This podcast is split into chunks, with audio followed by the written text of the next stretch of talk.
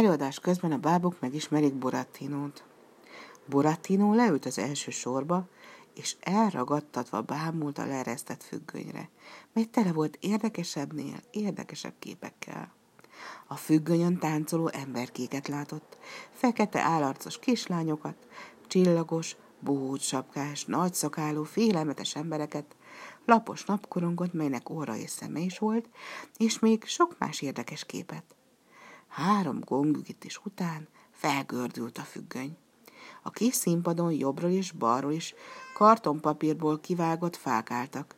Fölöttük egy hold utcai lámpa függött, fénye egy tükördarabkáról verődött vissza, a tükrön pedig két aranycsőrű vattahattyú. A papírfa mögül egy emberke jött elő földigérő, hosszú ujjas fehéringben. Arcát fogporhoz hasonló fehér púder borította. Meghajolt a nagy érdemű közönség előtt, és szomorúan bemutatkozott. Üdvözlöm a tisztelt közönséget! A nevem Piero. Most a kékhajú kislány, avagy a 33 nyakleves című komédiát mutatjuk be önöknek. Botozni, pofozni fognak engem. Nyakleveseket kapott majd. Igen mulatságos komédia. A másik papírfa mögül egy másik bohóc ugrott elő, nagy, kockás ruhája, akár a saktábla. Ő is meghajolt a mélyen tisztelt publikum előtt. Jó napot kívánok! Én Árlekínó vagyok.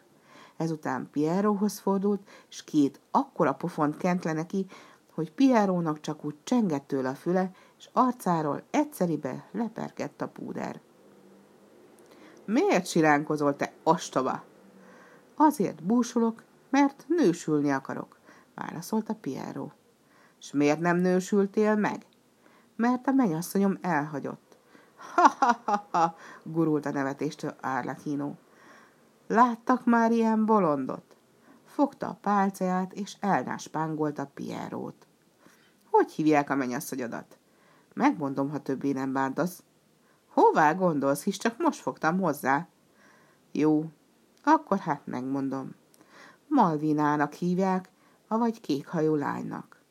Ha-ha-ha, tör ki ismét kacagásban Arlekino, és újabb három nyaklevest kent le Pierónak. Tessék csak ide figyelni, nagy érdemű közönség, hát vannak kékhajú lányok. De amint a közönség felé fordult, egyszerre csak meglátta az első sorban a faemberkét, füligérő szájával, hosszú órával, bojtos süvegével. Nézzék csak! Hiszen ez Burattino, kiáltott Arlecchino, és ujjával Burattinóra mutatott. Igazi, élő Burattino, ordította Piero, és meglengette bohóc ruhájának hosszú ujját.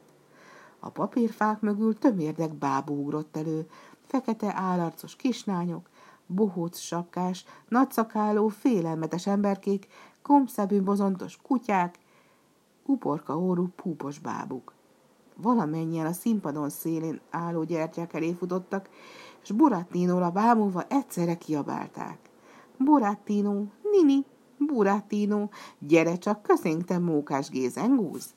Burattino helyéről a súgójukra ugrott, és onnan a színpadra. Erre a bábuk mind ölelgetni, csókolgatni, csipkedni kezdték, aztán pedig valamennyien elénekelték a madárpolkát.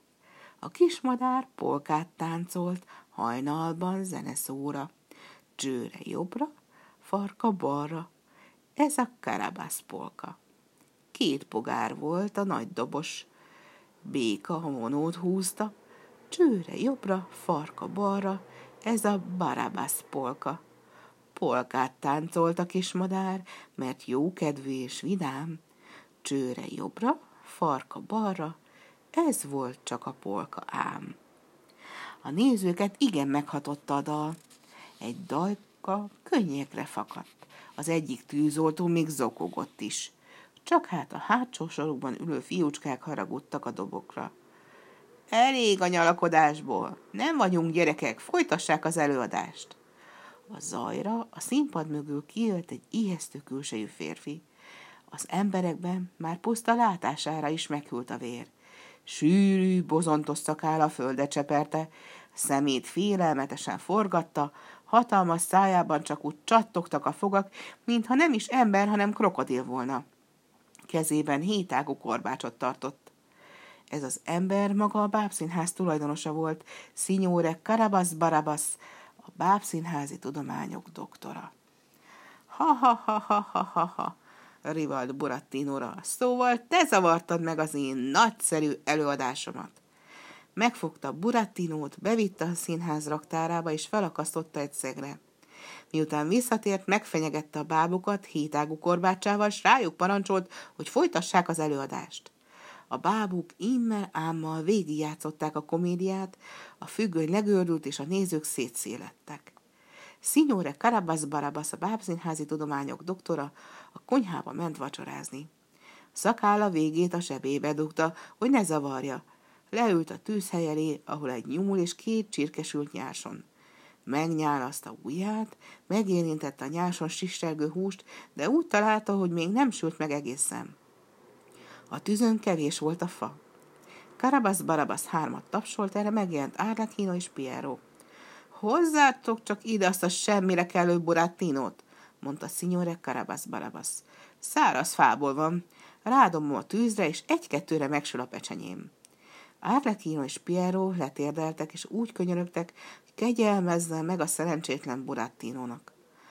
Hol a korbácsom? ordította Carabas Barabas. Erre a két bábú zokogva elindult a raktárba, leakasztotta a szegről Burattinót, és becipelte a konyhába.